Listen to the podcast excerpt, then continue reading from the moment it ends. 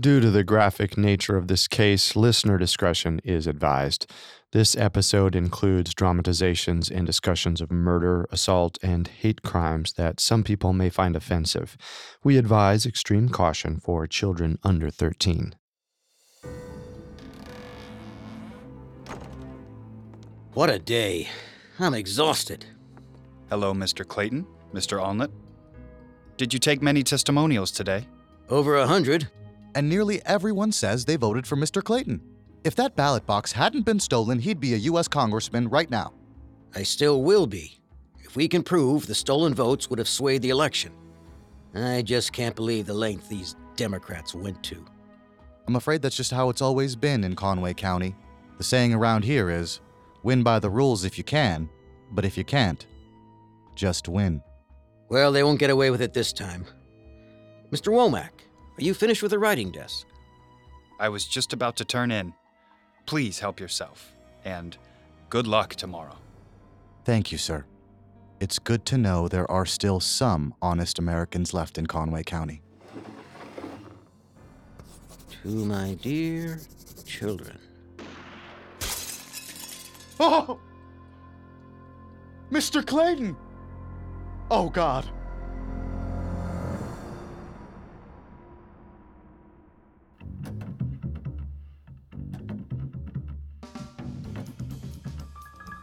This is Unsolved Murders True Crime Stories. I'm your host, Carter Roy. And I'm your host, Wendy McKenzie. This is our first episode on John Middleton Clayton, an American politician and Republican congressional candidate who was assassinated in 1889 while investigating one of the most fraudulent elections in U.S. history. You can listen to previous episodes of Unsolved Murders, as well as all of Parcast's other shows, wherever you listen to podcasts. A new episode comes out every Tuesday. You can also find us on Facebook and Instagram at Parcast and on Twitter at Parcast Network. Some listeners have been asking how they can help support the show. If you enjoy the podcast, the best way to do that is leave a five star review wherever you're listening. On the evening of January 29, 1889, Republican politician and congressional candidate John Middleton Clayton was staying in a small one story boarding house in Plumerville, Arkansas. He had just sat down at a table to write a letter to his children when a shotgun blast ripped through the room's window. Clayton was struck in the face and killed instantly. It was a violent and shocking culmination of what had been a particularly contentious election cycle. Clayton had run for Arkansas's second seat in the U.S. House of Representatives. Clayton contested the results of the election, which he lost by a mere 864 votes. He believed that the seat had been stolen from him through voter suppression and ballot tampering. In January of 1889, he traveled to Plumerville, Arkansas to investigate, only to be killed after four days of research. The sensational murder instantly became a national news story. Multiple investigations involving state and federal officials were launched, while Clayton's family hired Pinkerton detectives to get to the bottom of the case. The investigations led to several popular theories as to the identity of Clayton's killer. At one point, Powell Clayton claimed to be certain that one of two men was responsible for his brother's death. Despite these efforts, no killer was ever found or brought to justice. For decades, one of the most famous political murders in Arkansas state history has remained unsolved. In many ways, John M. Clayton's life and death are illustrative of the intense political turmoil that gripped Arkansas and the American South throughout the late 1800s. John and his twin brother William were born on October 13, 1840, on a farm in Bethel Township, Pennsylvania. From birth, politics played a major role in John's life. John's father was an orchard keeper and a carpenter, and a passionate supporter of the Whig Party. He originally named his son John Tyler Clayton after 10th U.S. President John Tyler. When John was still one year old, his father fell out of love with President Tyler, who he believed had betrayed the Whig Party. John was immediately renamed John Middleton Clayton. The Claytons had 10 children, six of whom died in infancy. Four boys survived to adulthood John, his twin William, and their older brothers Powell and Thomas. Their father's obsession with American politics clearly had an effect on the boys, shaping their childhood and preteen years. All four would ultimately go on to have significant political careers. But for a teenage John growing up on his father's farm, that future was too far away. Powell, wait. John, what's got you all riled up? It's true, isn't it? You're leaving? Ah, Dad let the cat out of the bag already, did he? I've got an opportunity waiting for me in Kansas. I'm going to make my fortune as a land surveyor. Take me with you. What? I can't stay cooped up on this farm anymore, listening to Dad complain about politics. I can pay my own way, I promise. I'm sure you can. Maybe I will take you with me. Someday. You just need to be patient. But Trust me, John. We'll get you out of Pennsylvania soon enough. Powell headed off to Kansas in search of his fortune, leaving John behind in Pennsylvania. But John wouldn't remain in Pennsylvania for long. On November 6, 1860, a month after John and his twin William turned 20, Abraham Lincoln was elected the 16th President of the United States. Before he was sworn into office, seven slave states had announced their secession from the Union and the formation of the Confederacy. The Civil War had begun. John and William signed up for the same company in the 124th Pennsylvania Volunteer Infantry Regiment under Colonel Joseph W. Hawley. William became a lieutenant, while John served as first sergeant. So John was one rank below his twin in the chain of command. After an initial few months in the reserves, the 124th was eventually rolled into the 12th Corps of the Army of the Potomac. Less than six weeks later, the twin brothers participated in the Battle of Antietam.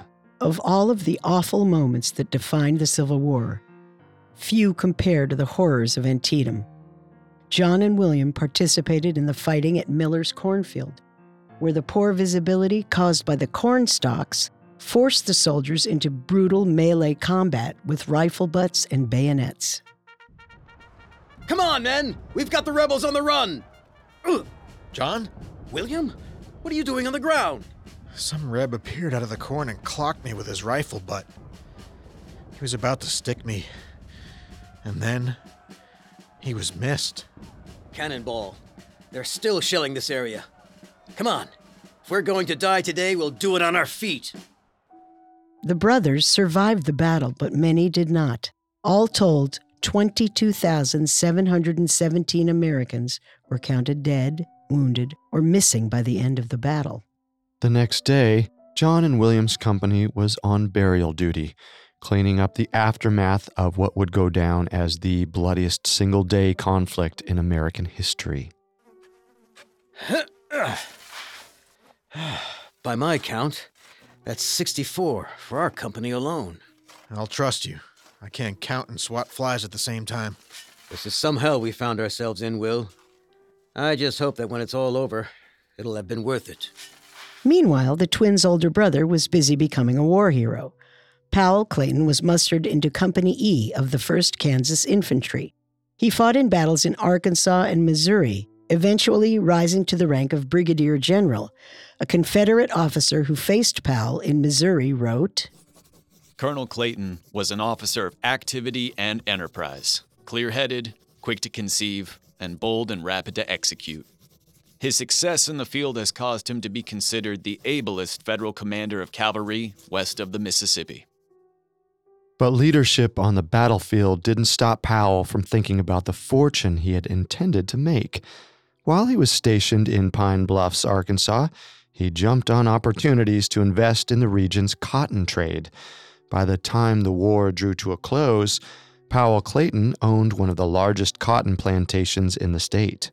John Clayton, on the other hand, had his mind set on other post war ventures. Instead of investing in businesses outside of his home state, at the age of 25, John returned to Pennsylvania. There he married a young woman named Sarah Ann Zebley. Before long, The couple was expecting their first child. While Sarah Ann was still pregnant, John received a letter from his older brother Powell. He traveled to Arkansas to visit Powell's plantation. Powell, this place is amazing. How did you afford it? Careful investments. The problem is, now the Arkansas Republican Party wants me to run for governor. Oh, you'd be perfect for governor. Uh, but I suppose that means you'll have to move to Little Rock. Exactly. In the meantime, I'll need someone I can trust to run this place. What do you say? Me? Oh, I don't know, Powell. My family just settled. Sarah Ann is pregnant. Governor isn't the end for me, John. The Republican Party is going to be making big moves in Arkansas. If you were to join me out here, I dare say you could do pretty well for yourself. You make a compelling case. I'll do it. In 1867, Powell finally made good on his promise to his younger brother. John and Sarah Ann moved to Pine Bluffs, where their first daughter, Sarah Emma Clayton, was born. John went to work overseeing his older brother's plantation. While this must have been an exciting time for John and Sarah, it was also quite frightening. Arkansas had only just been readmitted to the Union, and ex Confederates were far from eager to welcome their new neighbors. They had a word for people like the Claytons carpetbaggers. Carpetbagger was a derogatory term for opportunistic white Northerners who moved south after the Civil War, seeking to profit from Reconstruction. Of all of the carpetbagging politicians, Powell Clayton may have been the most hated and most visible in all of Arkansas. He quickly rose to become the leader of the Republican Party in the state. After finishing his term as governor, Powell was elected to the United States Senate in 1871, where he remained for six years. John rode his older brother's coattails straight into a career in politics. In 1871, he became the representative for Jefferson County in the Arkansas General Assembly. That same year, he sat on the first board of trustees of the University of Arkansas. In 1873, he became a member of the Arkansas State Senate, and three years later, he became sheriff of Jefferson County. Keep in mind that at this point in time, in 1876, the sheriff had much more political power than most of the sheriffs of today. In addition to maintaining peace and collecting taxes, John was likely in charge of getting the county's Republicans out to the polls on Election Day. He was also likely seen as the Republican Party manager of Jefferson County. And that's not all he was up to. During this period, John and Sarah Ann had seven children. Six of them would survive to adulthood. John Clayton remained sheriff for the next decade, but then tragedy struck the Clayton family. In 1884, John's wife, Sarah Ann, died at the age of 41. The precise cause of death was lost to history, but she was laid to rest in Bellwood Cemetery in Pine Bluffs, Arkansas. At this point, John was 44 years old, a widower, and a father of six.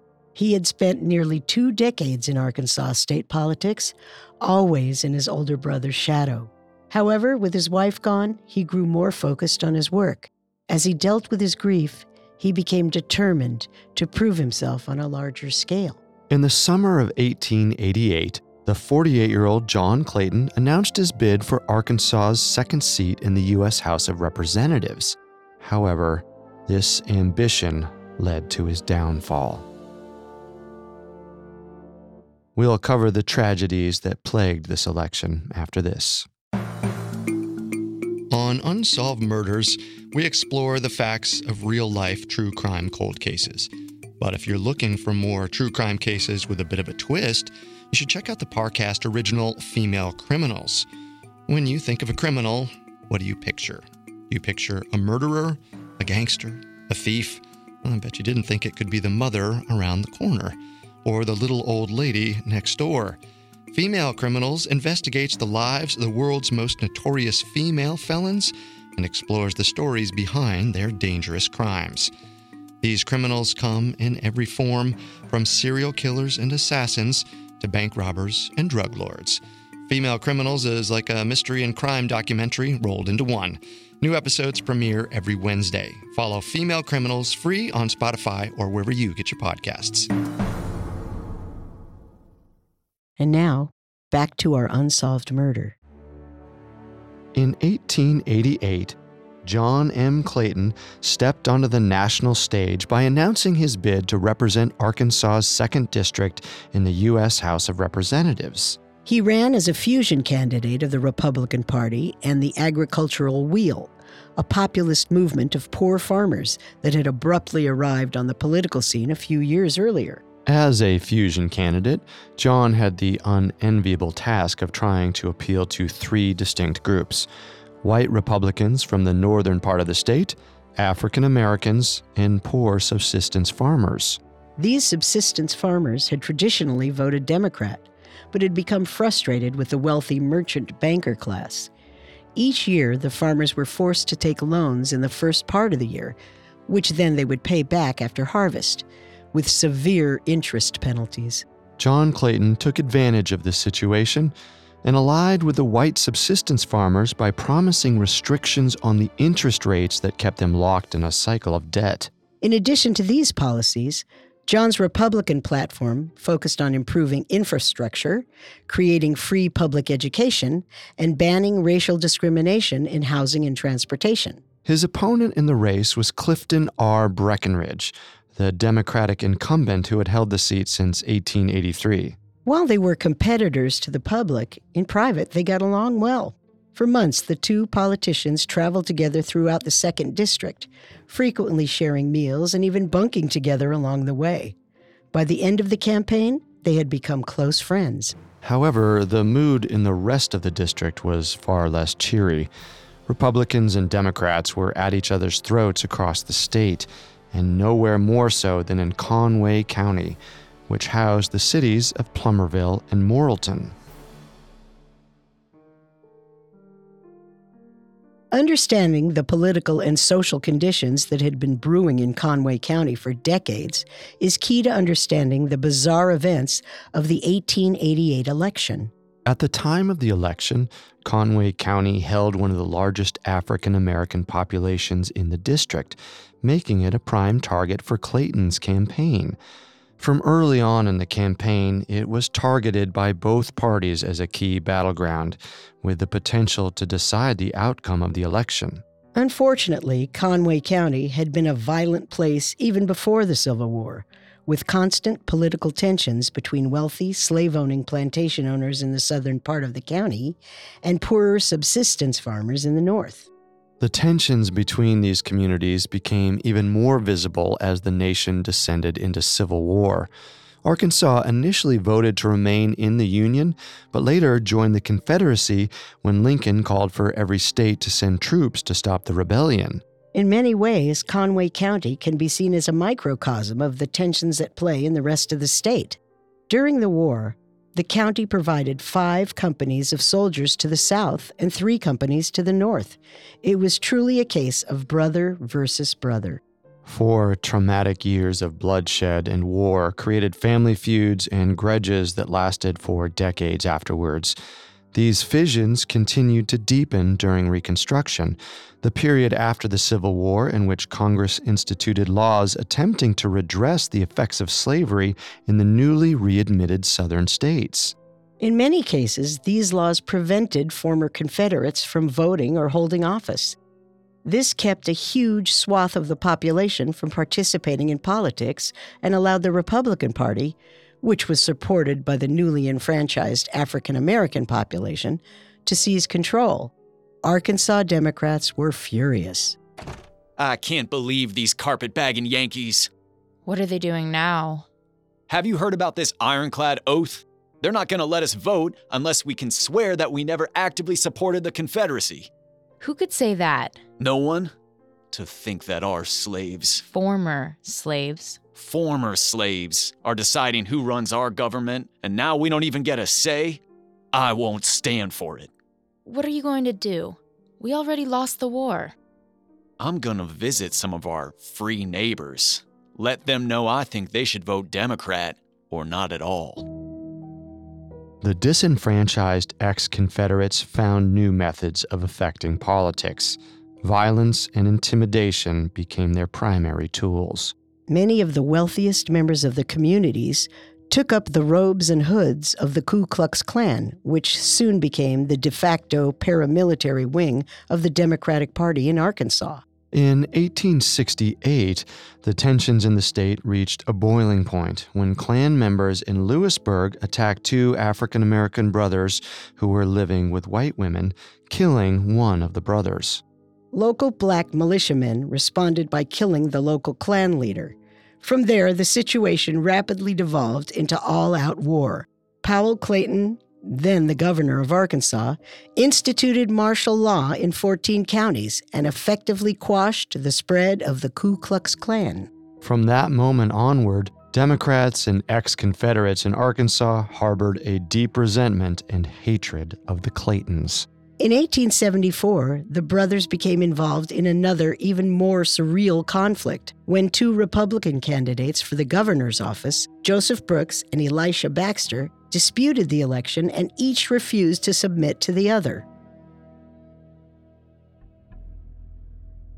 Powell Clayton and the Republican Party had initially backed Elisha Baxter, but switched to supporting Joseph Brooks when Baxter started to court Democrats and refused to issue state bonds to finance railroad construction within Arkansas. John sided with his brother and became a Brooks supporter. When he learned that fighting had broken out between the governor's supporters, he raised a militia of men from Jefferson County and marched them to Little Rock to join the fray. The two forces barricaded themselves in buildings down the street from each other. For a month, the state capital was in a state of chaos, with frequent skirmishes between roaming mobs of drunken militiamen. 200 men were killed before President Ulysses S. Grant stepped in to proclaim Baxter the rightful governor of Arkansas. To many observers, Grant's decision was seen as capitulation to the Arkansas Democrats and signaled the de facto end of Reconstruction efforts in the state. Before the year was up, a new state constitution was drawn, bringing an end to the ironclad oath. With ex Confederates able to vote again, Democrats were back on top. They would maintain a firm grip on virtually all state offices and congressional seats for a decade. That grip began to slacken again in 1884 with the rise of the Agricultural Wheel Party. The price of cotton had been steadily falling for some time, and many poor white Arkansas subsistence farmers had begun to believe that the wealthy landowning class was taking advantage of them. At the same time that Arkansas Republicans were allying with the poor white farmers, African Americans were migrating to the state, and particularly to Conway County, in huge numbers. In 1870, African Americans made up a mere 8% of Conway County's population. By 1890, they accounted for 40%. For the first time in a decade, Democrats saw their control of local government starting to slip. They would do whatever they could to maintain power, including election tampering and outright assassination. In the years before Clayton's run, Conway County was home to countless cases of flagrant ballot stuffing. African American voters were chased away from the polls with threats and violence. It was into this volatile climate that James Clayton stepped when he decided to run for Congress. After Clayton's long and contentious campaign cycle, Election Day arrived on November 6, 1888. Early in the morning, the Republican election judge, George Baker, was on his way to open the polls in Morrilton when he ran into a neighbor who appeared to be wildly drunk. Try and kick me out, sons of. I'll show them. Sir, are you all right? You! I'll show you to insult my mama. What are you. Sir, please, don't! help! Somebody help! What's going on here? Constable, thank God. I was just on my way to open the polls when this man attacked me. He's drunk out of his mind. Is that true? No, Constable. I haven't had a drop. I was just on my way to the polls to place my vote for Congressman Breckinridge when Mr. Baker attacked me. What? That's ludicrous. I've heard enough. You're both under arrest. But but, but he's lying. W- wait, I have to open the polls. With Baker sitting in the county jail, a militia of Democrats marched to the courthouse and took control of the election, placing their own judges in charge. Meanwhile, only a few miles down the road in Plumerville, things were getting even more heated.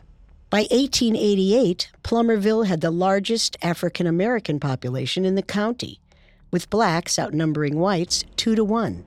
This made it a crucial city for John Clayton's campaign and a prime target for vote tampering by Democrats. The day before the election, the sheriff swore in over a dozen new deputies. He claimed the purpose was to ensure a fair election and an honest count.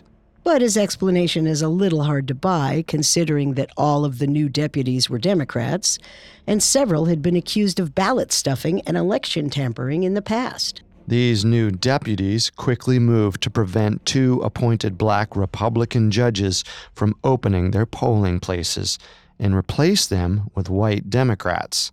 They were not, however, able to remove Charles Wall, a white Republican judge who had been selected to oversee the vote count. After a day of collecting votes, Charles Wall and the Democratic election judge sat down to a hurried dinner before counting the votes. Unbelievable what went on today. Oliver Bentley and his scoundrel deputies were outside my polling place all day, scaring freedmen voters off. Despicable. Can't blame them for being enthusiastic. I'm gonna go find a candle and paper so we can start the count. You've got the ballot box? I'm not taking my eyes off it. Good. If anything happens to it while I'm gone, I'm not responsible. What was that supposed to mean? Y'all started counting yet? That sounded like Bentley. Just as the count was preparing to get underway, four armed men wearing rubber rain slickers and kerchiefs over their faces rushed into the hotel. What is the meaning of this? Up against the wall or I'll blow your brains out! How dare you interfere with a federal election? Hand over the ballot box, damn it. We will show you how Conway County goes. The men seized the ballot box and poll books and fled the hotel, disappearing into the night. Because the stolen box was from Plumerville, the most heavily African American city in the county, it was presumed that it would have gone heavily for the Republican candidate. But without the actual ballot box, there was no way to know for sure. In the end, without those ballots counted, John Clayton lost by a mere 846 votes. John, What is it, Powell? we just got word from Little Rock. Governor Hughes certified the results. So it's over. I lost. You were robbed. There would have been enough votes in that box to give you the win. Forget the irregularities in the rest of the county. You're right. All we have to do is prove it. You want to contest the election? These Democrats have made a mockery of Arkansas's elections for long enough. Now they think they can tamper with a federal election? I'd say it's high time someone held them accountable. That winter, John Clayton began making preparations to appeal his loss to Breckinridge. It's hard to blame him considering the election's many irregularities and the narrow margin. He'd lost by less than two tenths of 1% of the total vote. His first step was to hire a Plumerville man to go door to door, collecting names of citizens who had voted Republican. The Republican Party announced that it would award $1,000 to anyone with information about the ballot box theft. With inflation, that would be over $25,000 today. The Plumerville Democrats, who had been behind the ballot box robbery, started to worry that they had gone too far. While intimidation and ballot stuffing had become the norm in local elections in Conway County, interfering in the election of a U.S. congressman was another matter. Meanwhile, Republicans had secured both the presidency and a majority in Congress in the November 6th election, making the threat of a federal investigation a real possibility, especially if John Clayton refused to let things lie. We'll hear about the attempted cover up in response to John Clayton's inquiries after this. And now, back to our unsolved murder. After the November 6, 1888 Conway County elections for representing Arkansas's 2nd Congressional District were contested, Democrats and Republicans alike took action. John Clayton and the Arkansas Republican Party began to investigate the irregularities. Meanwhile, Plumerville Democrats launched their own campaign to silence any potential witnesses. Charles Wall, the election judge who had been held at gunpoint by the ballot box thieves, testified that he had recognized the voice of the sheriff's chief deputy, Oliver T. Bentley. Oliver Bentley was a thin, wiry man in his early 30s. He was remembered by his grandson as having many peculiar habits, such as writing a diary in code and always eating his dessert before his meal. Continuing their flagrant disregard for truth and law, the Conway County Democrats responded to the allegations of election tampering by placing Bentley on a committee tasked with investigating the election fraud. As you might guess, that committee revealed nothing about the robbery, but Oliver Bentley was still in hot water. In late November, Oliver's older brother George was spotted in the presence of Pinkerton detective Albert Wood. George Bentley, Who's asking? Detective Albert Wood. What did you want to see me about? The Plumerville ballot box business on November 6th. What do you know? I know a lot. A hell of a lot. The identity of the thieves? Maybe. But before I say anything, I want to guarantee that I'll be protected. And I want that $1,000 reward. Hmm. I'll see what I can do. We can't know for sure whether George Bentley would have given up his brother because he never got the chance. On November 27th, only three weeks after the election, Oliver Bentley took his brother to visit a saddle shop in Morrilton. The shop was owned by William Wood, no relation to Albert Wood, another of the sheriff's deputies who had ridden with the brothers on election night. Hey, Oliver. Hey, George. Howdy, Will. Oliver wanted to come by and see the new Smith & Wesson. Just got one in. She is a beauty. Y'all heard the news? Jim saw a Pinkerton fella snooping around. No, uh, I hadn't heard. Must be looking for witnesses. Can't imagine they'll find any here. Not in Conway County. Right, George? Careful where you point that thing, Oliver. Oliver! According to reports, Oliver Bentley was examining a Smith & Wesson revolver when the gun accidentally went off, shooting his older brother in the head and killing him instantly. Oliver must have been very clumsy because he accidentally shot George five times. Well, in any case, George was no longer around to turn state's witness. But that still left the matter of Charles Wall, the election judge who had recognized Oliver Bentley's voice. In mid December of 1888, two weeks after George was gunned down in the saddle shop, Charles Wall was playing cards with some of his Democrat neighbors in a Plumerville saloon. Fold, and that's it for me. Looks like it's almost midnight. Uh, one more hand, Charles. I'll go easy on you. Ha! Maybe one more. And one more drink. Hey, watch it there. Oh, sorry, sorry. Yeah, I got it all over your seat, too. Here, let's just switch chairs.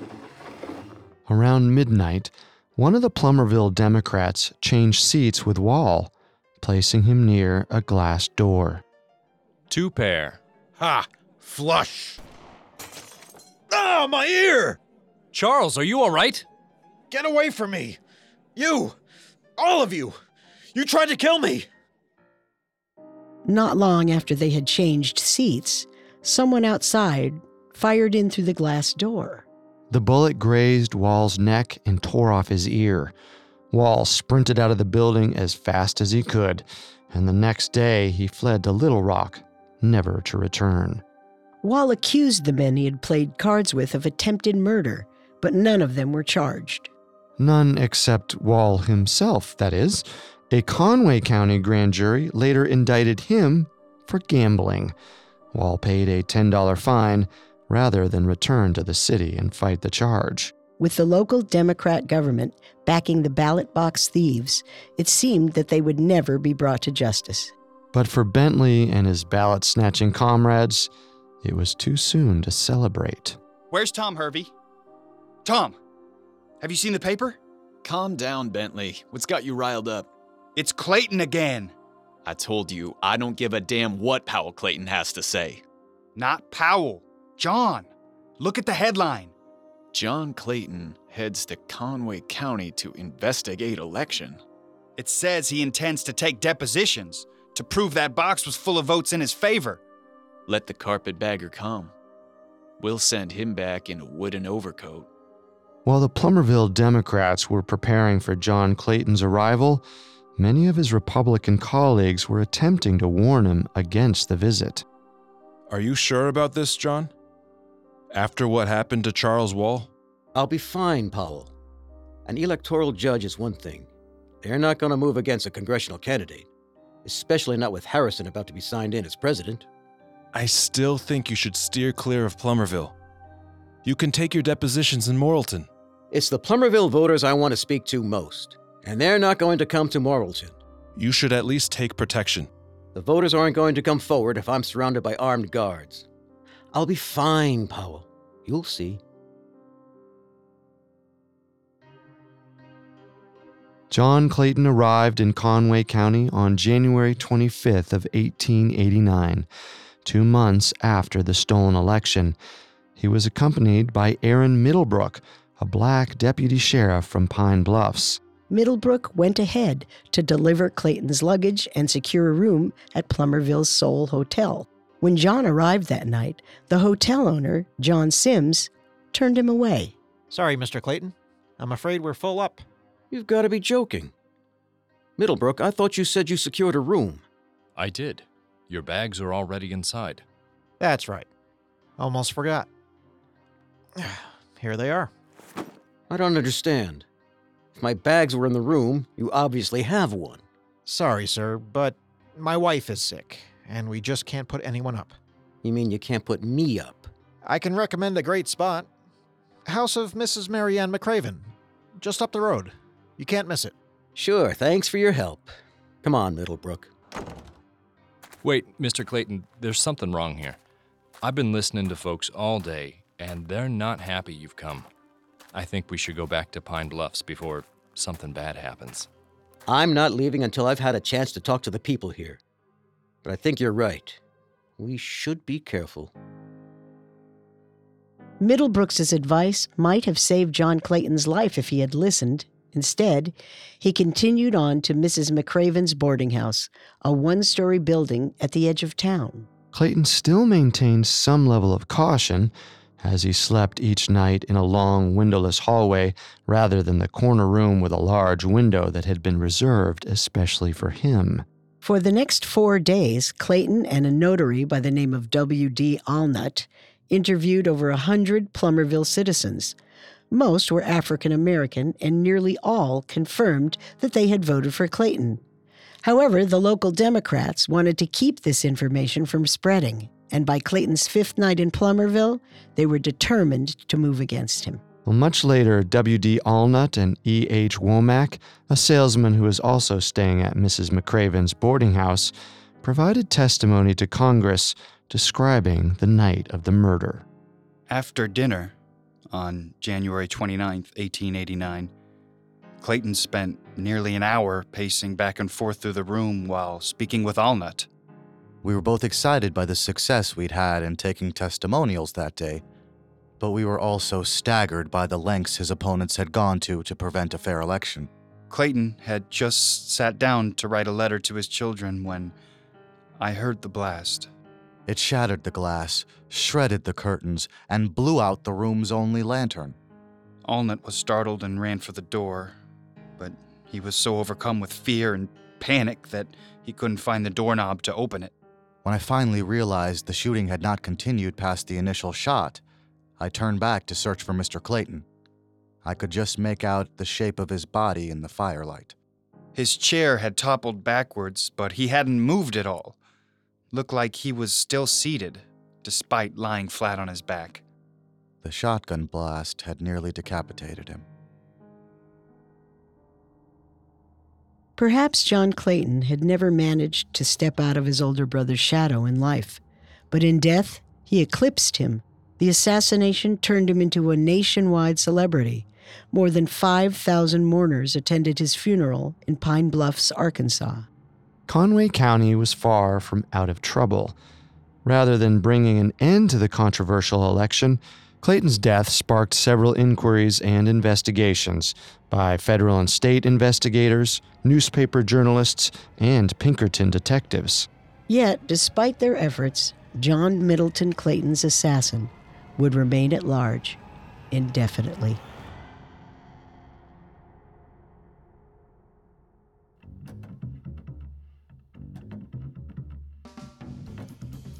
Next episode, we'll try to narrow down the identity of John Clayton's shooter while exploring the theories that resulted from the many investigations into his death. including one confession that pointed to none other than England's Jack the Ripper. You can find Unsolved Murders and all of Parcast shows on Spotify and wherever you listen to podcasts. A new episode comes out every Tuesday. You can also find us on Facebook and Instagram at Parcast and on Twitter at Parcast Network. And if you enjoy the podcast, the best way to support us is by leaving a five star review wherever you listen. Thank you so much for listening. We'll see you next time. If we live till next time. Unsolved Murders True Crime Stories was created by Max Cutler and developed by Ron Cutler. Is a production of Cutler Media and is part of the Parcast Network. It is produced by Max and Ron Cutler with sound design by Carrie Murphy. Production assistance by Ron Shapiro and Paul Mahler. Additional production assistance by Maggie Admire and Freddie Beckley. Unsolved Murders is written by Andrew Kelleher and stars Carter Roy and Wendy McKenzie. The amazing cast of voice actors includes, in alphabetical order, Mike Capozzi, Sky King, Harris Markson, Steve Pinto, Brett Schneider, Jack Schulruff, and Manib Raymond.